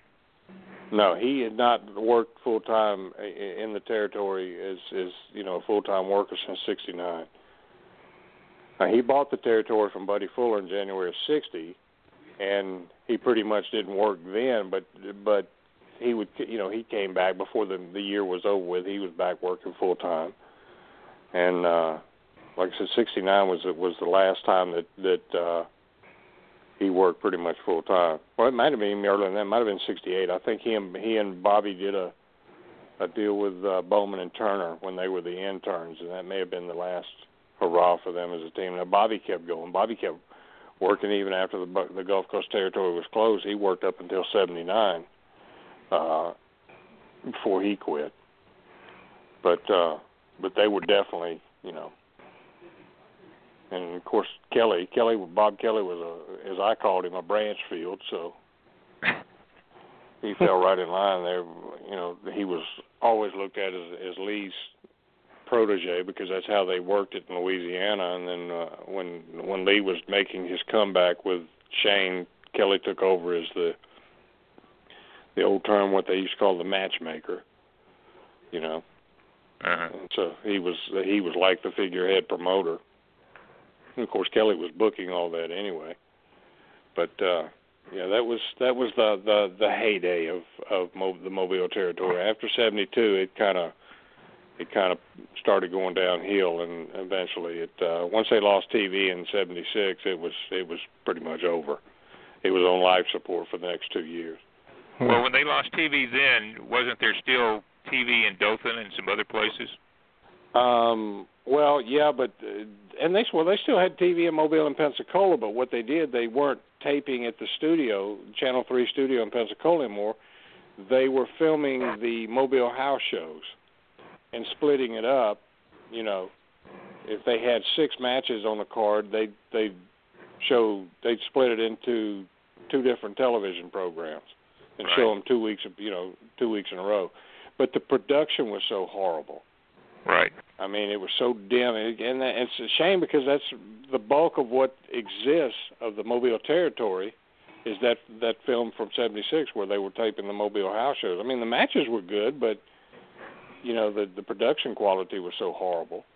Right. And Jack Bitterman, who they had doing their commentary, he had been their commentary when they were live in the 50s and 60s, but by that time Jack had a couple of strokes and everything, and he was not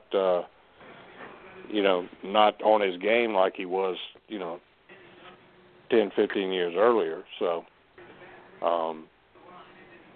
but yeah, they taped Dothan. Well, they only did that in '76. Dothan was always live up until '77, and from 1977. Basically, the only television they did, they went from doing the live show in Dothan to taping it and bicycling that tape. When I was there in '77, we taped it in the afternoon, right? And then they showed it back that night, right? Because I would leave TV, go over to Morrison's at the mall, and I'd walk up to Sears to their TV department and watch the show. Right.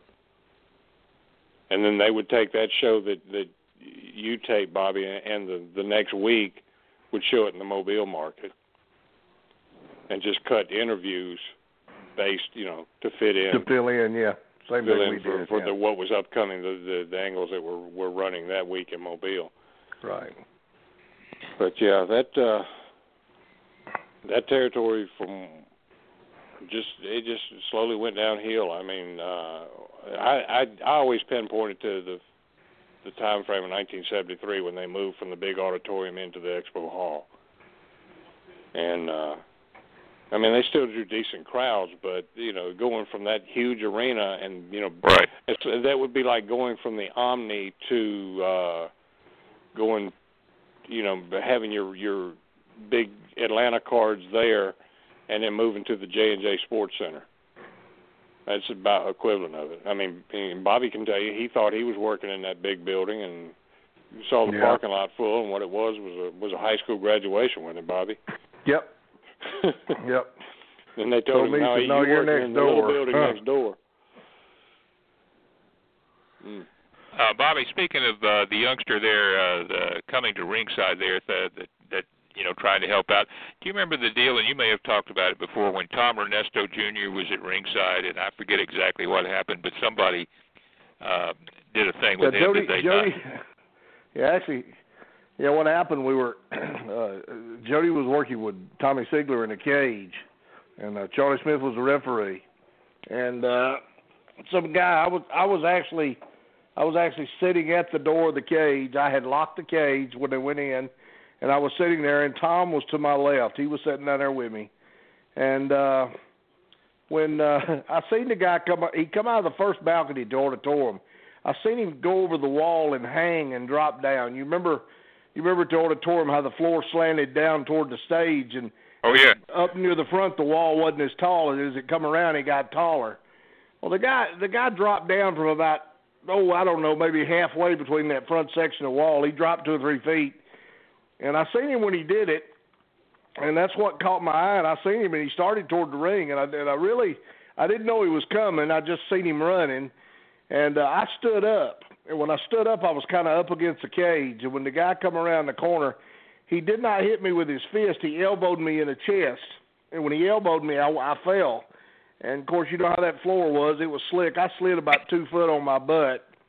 And the guy grabbed the cage door and he pulled it. It was a chain link fence, and even with the lock in it, when he pulled on it, it just twisted the latch and opened up. And he bailed in the ring and went after Jody, and he didn't try to hit him.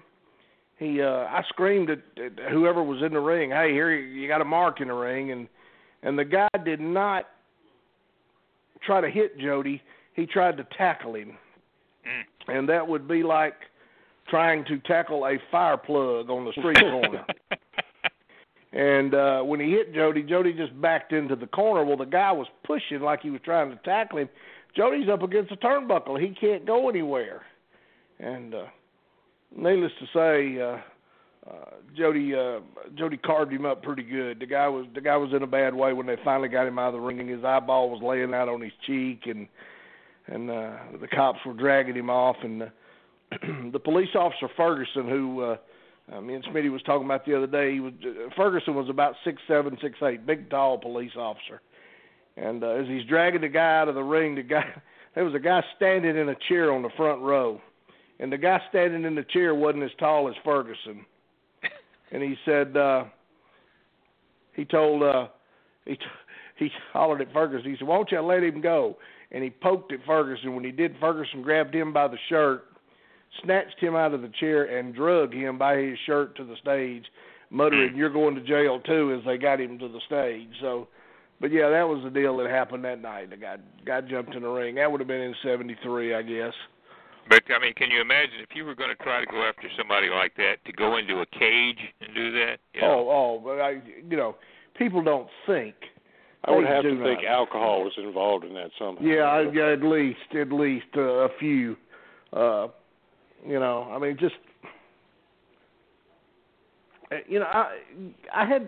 course, we had guys come in the ring, periodically. People would, The only time I was ever threatened to be sued was it happened in Athens, Georgia. Guy jumped in the ring wrestling too, and Tanaka were wrestling. And when the guy come in the ring, I seen him, and I hollered at Tanaka. I said, Charlie, you got a guy, you got a mark behind you. Well, Charlie turned around and started these karate poses.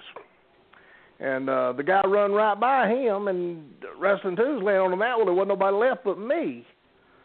So I figured he was coming after me, and I just started I kind of backpedaled, and I said, look, bud, you really don't want to do this, and kind of was shying away from him, and I guess he thought I was backpedaling afraid of him, and he kept coming, and he bowed up, and when he did, I kicked him in his private parts, and when he bent over, I punted him like a football, and yeah, he tried to sue me, but when the lawyer found out he jumped in the ring, it went away. But you know that story we touched on last week. I think Dennis mentioned it. And fan Patricia Ann Crow, 50. This is from the Wrestling Observer. 50 years old, was arrested on June 4th after pulling a gun on a heel wrestler at a show in Ringo, Georgia. Crow was charged with aggravated assault and reckless conduct, and held until June 6th, when she was released on $4,000 bond. The American Wrestling Federation was putting on a show at their arena when Crow allegedly jumped into the ring and pulled a handgun on wrestler Paul Lee. Lee was wrestling Iron Man and was hitting him with a chair after tying man to the ropes when Crow came into the ring. I had him tied up and was beating on him, and this lady jumps with a knife, cuts him loose, and then pulls a loaded gun on me, said Lee to the Catoosa County News. She had that thing loaded with one in the chamber and the safety off. All it would have taken was for her to get shaky with that thing, and it could have been fired. Crow also pointed the gun at Robbie Roode, who was on the stage as the commissioner of the promotion. Lee noted that the woman was a regular at the show. Now, this wasn't somebody that just, a one-timer, and had seen angles like that at the time. Police officer Chris Falk said Crow admitted pulling the gun on him because of the way he had yelled at her. She said that Lee was talking mean to her, and she got mad, and her temper got the best of her. Lee's line apparently was, "Sir, sit your toothless self back down." Lee said she was unhappy. Lee was unhappy. The bond was only $4,000, and she was released so quickly. There were 160 fans at the show, and they say they're going to install metal detectors now. Okay. Well, if he's smart, he'll have that happen in every town he does now. That's right. Put her on the payroll. Well, probably I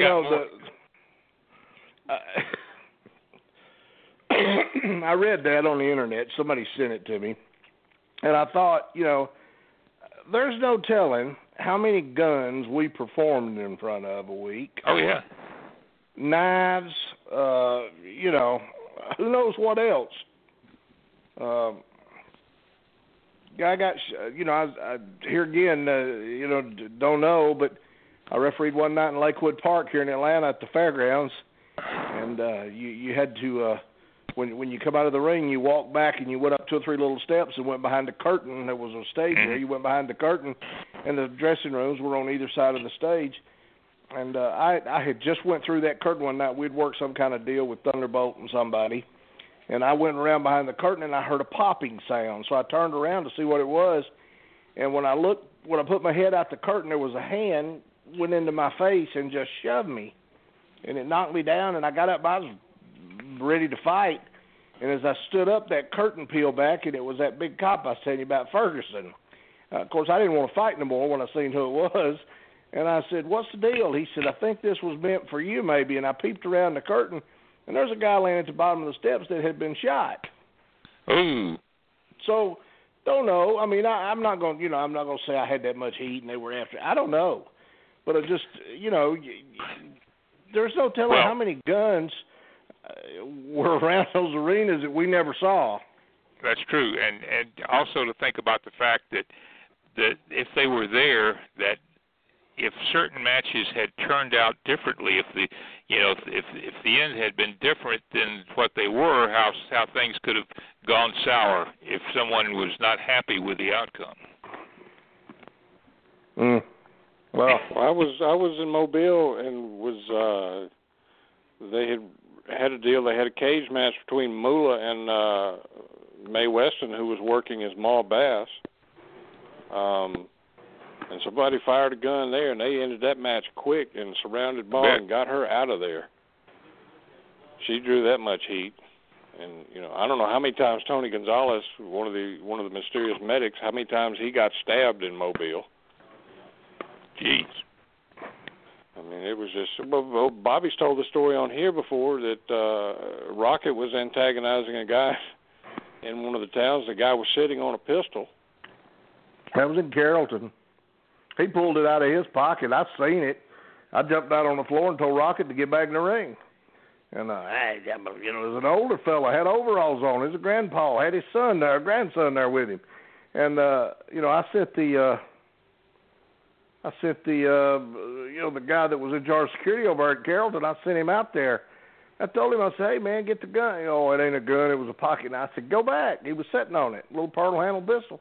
And, you know, you think about those places like Carrollton and Griffin and any small mm-hmm. any small city in the, you know, that we went to on a regular basis. There's no telling what was sitting out there.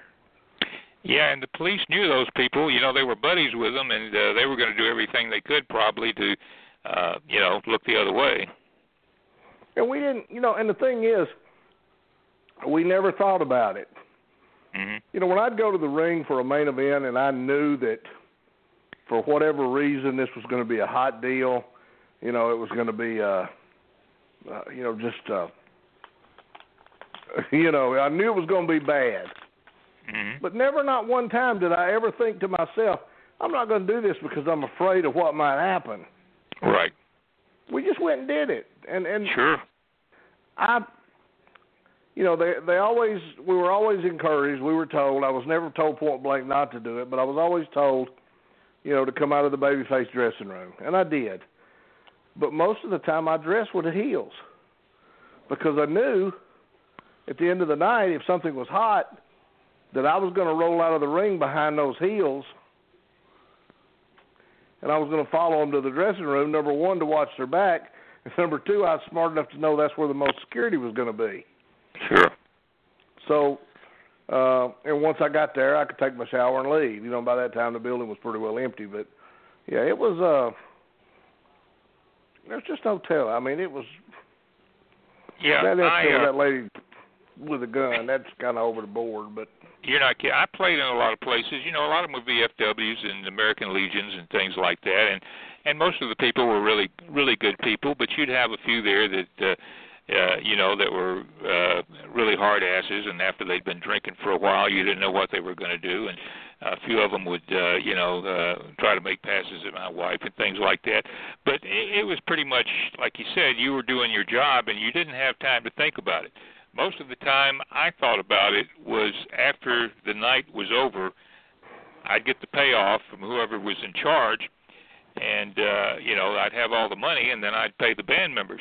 And the optimum time for somebody to try something for us, particularly where the money was concerned, was at that point. You know, we were loading up, and I was making the payoff, and I was always packing at that point because I didn't know, you know, what might happen. I considered that to be the optimum time of the night for somebody to try to cause us problems. Right. You know, that was the only time when I was working with the circus. That was the only time I was ever nervous was when I would collect and close out a ticket outlet that I had set up because it was always after business hours once they closed. And, you know, I'd you know, count all the money that they'd taken in for selling tickets for us, and I'd give them their cut. And there were times that I'd come out of, you know, some place in, you know, that's in a strip mall or as a convenience store, whatever it is, with $5,000-$6,000 in cash. Right. And first thing I did was I'd had to make a beeline for my car and lock it in the trunk. And then, you know, make sure I was watching, make sure nobody was ever around me. I never heard of any of us being robbed. You know, now that we publicized it.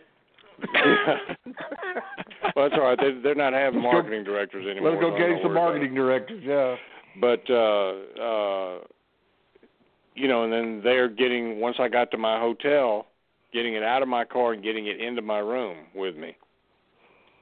And that money never left my side because the next morning I turned it in. It never left me. It was never out of my sight because I didn't. I would turn it in at 10 o'clock the next morning, but I had to be on the lot at 6, so that was 4 hours that I had to hang around my car because that's where the money was. That was the only time, because I had never, you know, even when I was in retail, you know, I would count down cashiers and stuff at the end of the night or whatever, and I'd lock that stuff in a safe, so, you know, overnight. So I never had to worry about actually being responsible for that, but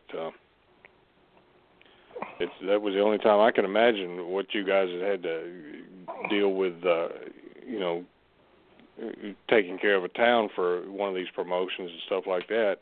Like Bobby, the time he was stopped with the mask and the gun and a suitcase full of money. Yeah, somebody was looking out for Bobby that night. You ain't kidding. We were, you know, that was the thing, and we would come home, like especially Saturday night when we wasn't running Sunday. We would, you know, it was generally me and Ronnie West, or most of the time it was me and Ronnie. We'd be in the towns on Saturday night, and we'd get the money. And a lot of times, you know, Mr. Butler over in Carrollton, he just always put it in a brown paper sack. Well, he did his own checking up. We didn't do any checking up. You know, we had done business with Mr. Butler so long, we were totally at ease with him, so there was never any let's go to the box office and count the money. He did the split, he did everything, and he would bring me the money in a paper sack, or Ronnie. And then we had to take it home with us, keep it all day Sunday. And, you know, back then it was our only day off, so we didn't want to sit in the house all day, so you'd put it in a freezer or under your mattress or wherever you wanted to put it. And then Monday, go to the office with it. You know, it was just it was what we did, but, you know, I thought about it sometimes, but you just, it was just something we did. Hmm. Well, Jay, did you ever play behind chicken wire? No, sometimes I wished it was there. I'll tell you the worst things that we ever played, and you would have thought they would have been, you know, really, really comfortable. But we'd play private jobs, and one of the most common private jobs would be the after wedding, you know. Everybody after the wedding, and this was back before I had my own band. This was back when I was, you know, playing with other guys in the 70s, late 60s through the middle 80s, and it wasn't uncommon for somebody to say the wrong thing, you know, after they'd start drinking, after the after party, after the wedding. First thing you know, a fist fight would break out. And, you know, you were always told doing that kind of job to keep playing, you know, and that would help bring things down. Well, what you had to worry about was who they were going to knock into your equipment. And The guy that really had to be careful was the drummer, because he couldn't move his stuff like anybody else could. And we'd always protect him the best we could. But the jobs that you would think would be the worst, you know, playing these little places, and folks were, you know, coming in on motorcycles and things like that. For the most part, they all knew each other, and they knew what they were capable of, and you know, they were just there to party and have a good time. But these places where you'd have the weddings, and somebody would say the wrong thing, or some guy that had been an old boyfriend, and first thing you know, the place was turned upside down, and here was the cops being called. Well, you know, B.B. King, his guitar was famously called Lucille. Have you ever heard the story of how he named his guitar Lucille? I probably heard it, but it's not coming to me right off. He was playing in a little roadhouse in Twist, Arkansas. I can't imagine where that is, but it was one of those places where they heated the place with a 55-gallon drum with a fire going in it. And he was on stage, and they were playing and everything, and two guys got to fighting and knocked over that barrel. And, of course, the building, you know, caught on fire, and so he ran out and forgot his guitar. So he ran back in to get his guitar. And he said he found out the next day that the two guys were fighting over a woman named Lucille. He said, so from then on, he named every guitar he ever had named it Lucille, so he'd remember, it'd remind him never to do anything that's so stupid again, is to run back into a burning building. you know, probably for most journeyman type musicians, you know, your audio equipment was pretty expensive, and you'd have whatever you needed for two or three different size buildings you'd play in. But the thing that probably cost the most was your guitar. And, you know, vintage Gibsons and Fenders now are very, very expensive. And even back when they were new, they were expensive. But I can remember a guy one night who had a Gretsch that was, you know, they were popular at the time. And he got so drunk that he forgot his guitar. Well, he went back the next day. It was a private party. And it was there, and he was very thankful. And I played with another guy doing the same thing, and it was in a club. And next day, nobody had any idea where his guitar was. But, you know, if you're going to watch anything other than your personal self, watch your equipment. Bobby, did you ever referee a match where a fight broke out in the crowd and the match had to stay, got more attention than the match did? Oh, yeah. I mean, I've seen things happen out in the crowd where people quit watching us and started watching them. Yep. But, you know, back then, you know, you buzz the guys and somebody would holler, grab a hold, and then we'd just go down to the mat and we'd watch whatever was going on out in the crowd like everybody else did. But we never stopped the match. Right. Jay, I got a bunch of these country family reunion videos. I love the old country music and listen to these guys tell stories. Because it doesn't matter if you're in country music or rock and roll or whatever. If you're on the road, you got stories. And I love these guys telling stories, but this you'll love this one. They got a series out about the guys that played these Texas roadhouses and honky tonks. Oh, and they were talking about behind the chicken wire and different things. But this one guy was telling a story about playing in a VFW club, and he said, you know, they were always leery because he said you were over in the corner, and I'm sure this is your life. But he said you're over in a corner, and there's no stage. You're on the same level with everybody else. And you're over there playing while everybody else is getting drunk. And he said this guy staggered up to him and said, can you play, what, I just went brain dead. He asked him to play something, the Tennessee Waltz. Okay. Can you play the Tennessee Waltz? Yeah. And he said, of course, they kind of knew that, so they played through it. I was dancing with my darling to the Tennessee Waltz. He said, a few minutes later, this guy come back, and he's a little drunker. And he says, could you play the San Antonio Waltz? And he said, so he waited a minute, and he said they started playing. Said they played the exact same tune and played I Was Dancing with My Darling to the San Antonio Waltz. Right. And he said a few minutes later, the guy comes back, he's even drunker, and he goes, can you play the Chattanooga Waltz? He said 10 times. The guy came back, and he said he played the same song, played the Tennessee Waltz, and just changed the words. And he said, that night they were loading their equipment up. He said the guy could barely walk, and he said he heard him tell his buddy, he said, you can't fool that SOB on the walls. He knows them all. Talking about playing in the corner like that, you know, VFW's American Legions, if you belonged in a certain time, that's where you could get alcohol on Sunday if you weren't military, you know, in a military base and things like that. And they'd have the bar, and they'd have a little place over in the corner. And yes, sometimes you would you would work there, and that would be specifically for the members. Most of the places that I played were what they, for the VFW American Legion, would put on an open dance. And there you would have a big hall, and they would, yes, have a stage. And I played most of our jobs like that, but there was an American Legion down here in Jonesboro that did not have a stage, and that was in the bar area. And we played there a few times. And, yeah, it was a pretty different atmosphere when you were in close quarters with folks that were having a good time, and then some of them weren't having such a good time anymore. And I know we've made the comparison on this show before between the wrestling business and the music business. And like Bobby said, it doesn't matter if you ever spend any kind of time on the road. I still to this day cannot hear "Turn the Page" by Bob Seger and the Silver Bullet Band without thinking of running up and down the roads in the wrestling business, because it just applies to that and the music business. Yeah.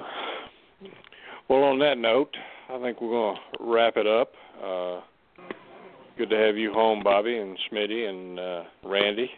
Glad you guys had a good time, but glad you're home. Glad to be back. Glad you got a little nap tonight, Mike. Try to start it a little earlier next week. Hey, man, I've been doing this show almost 6 years. I other than times I've been in the hospital, I've never been late. This is my Buzz Sawyer night, okay? All right. Well, fortunately, I had you on speed dial there, so I was. Because I looked at the clock and it was like 20 minutes after 7. I said, "Okay, I'm gonna sit here and watch this show," and then. Everything, I'm like Bobby. Once I get settled, and if I've been sitting up in my computer, it would have been differently. But I'm settled in my recliner, and I had the Travel Channel on, and I just dozed right on off. Well, it got down to about a minute, before the show started, and fortunately Bobby's number came up because I was afraid I was going to be talking to the wall there for a minute. But, I don't know if I warned you when you took over doing the switchboard now, but they've been known to do that to me a time or two. They coordinated to where they both wait to call in just as the music is starting to play. Well, that's why I try to have one or two things I can talk about, until somebody gets that, but usually Smitty and Gene Bennett are on, so you can always throw them on long enough to fill in. So till we all catch up, but. Anyway, guys, it's been great. It's good to have all four of us back on together. Right. And, we'll get together next week and do it one more time. Sounds good. We'll see you next week, guys. Good night, everybody. Good night.